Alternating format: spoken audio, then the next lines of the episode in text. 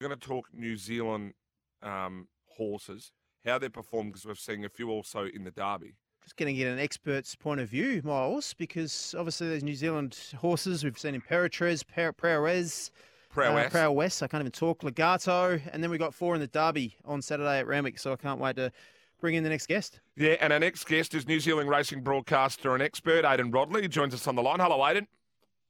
Yeah, hi, Miles. How's things? Uh, yep, pleased to be joining you. Hey, uh, Aidan, let's start with. Um, I want to start with probably Prowess and Imperatriz rather than Legarto. We'll get to that in a moment. But did either of those two shock you how dominant they were, or was that an expectation from a New Zealand perspective? Oh, when we saw Imperatriz go across and be installed favourite in an Australian sprint race, then obviously we we had uh, sort of pretty high hopes that she'd perform up to her New Zealand form. She is high class. She's won what 13 of 19 now, and she went over in really good form.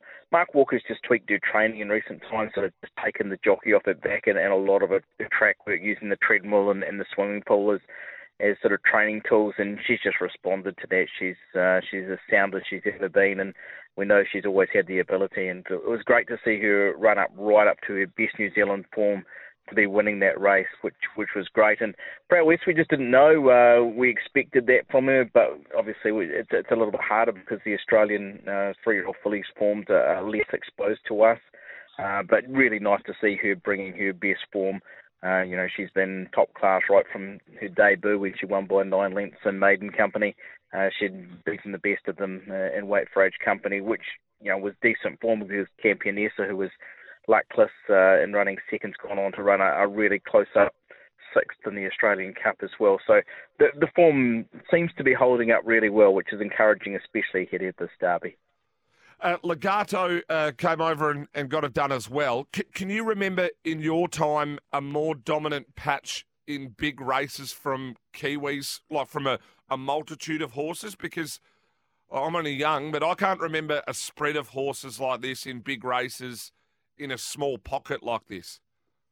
Yeah, maybe five or six years ago, we had um, Murray Baker and Andrew Forsman with a with a, a, a decent sort of lot of horses around, sort of the Mongolian Khans and Turn Me Loose, and and some of the good young horses that they had running around in, in, in derbies and things at the time. Um, yeah, obviously there was some some okay periods for us, but it's obviously it's a it's a bit of a renaissance for us. Uh, just being able to, to come back and, and have a, a really good lot of horses, uh, and then not only with these four heading around in, in the Derby, but a decent chances. But then next weekend as well, when we'll have uh, the New Zealand Oaks winter, winner uh, Pennyweka coming across for the Oaks. You've got the Levante heading around in, in the Coolmore.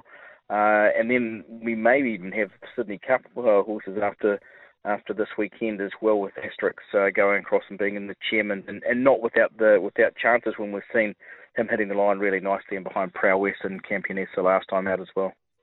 Aidan, uh, just on that, and Miles raises a good point. Are the New Zealand horses and the, and the, crop you're sending over better than previous years, or is it a more of a reflection on the Australian horses? Do you feel?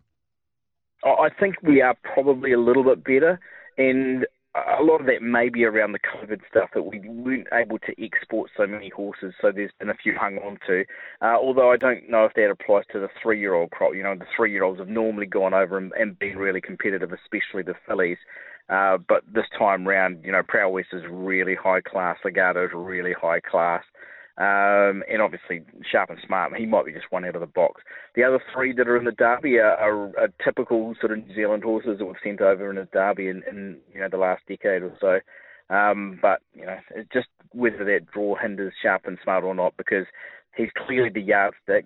Uh, we've got some really nice up and comers. Uh, certainly, Mark Twain was very good, and uh, the word from the Roger James Robert Wellwood camp was that uh, his work on Saturday morning was better than Pinarello's leading into his Queensland Oaks win, uh, Queensland Derby win, should I say, last preparation, so last year. So uh, that's a good sign for a horse who was, you know, closing in the best sectionals of, of the New Zealand Derby and taking ground off sharp and smart, but uh, there, there's a case to say he was toying with them in in the uh, in the New Zealand Derby, and we know his previous form, you know, Spring Champion Stakes in Sydney, so he's done it travelling.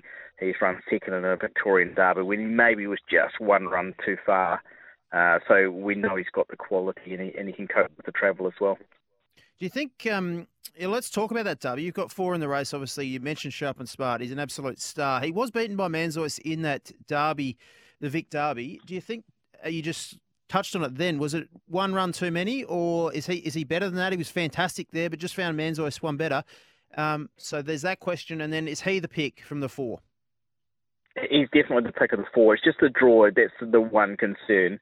Uh, he is definitely a better horse than what he was in the spring. You could say that Manzoice might be as well. Uh, he just um, maybe just knocked off late in that derby, and it was at the end of a long preparation. And don't forget, he'd he'd won the gloaming, which had been put back a few days on a on a really testing wet track. Instead of going two weeks, two weeks going in, he was going, uh, I think, sort of 10 days into the Spring Champion Stakes, which was a real gutbuster. He had to really fight and, and come from behind to win that, and then go down to to Victoria and, and, and run such a game race in the Victorian Derby. Uh, so, you know, he had his excuses for defeat that day, but he was still very brave.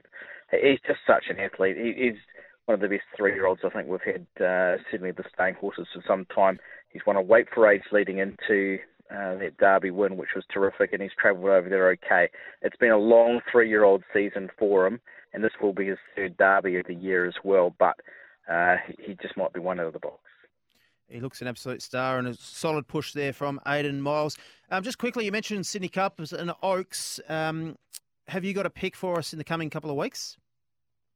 Yeah, well, Asterix is very good. He's had his foot problems over the years, but New Zealand Derby win showed that he was a horse of really high class. Uh, this has been a race that's been picked off by Wexford Stables before. They won it with uh, with Charles Road or Sir Charles Road, as he was known in Australia. So, well, he was very close to doing it if he, if he didn't win it.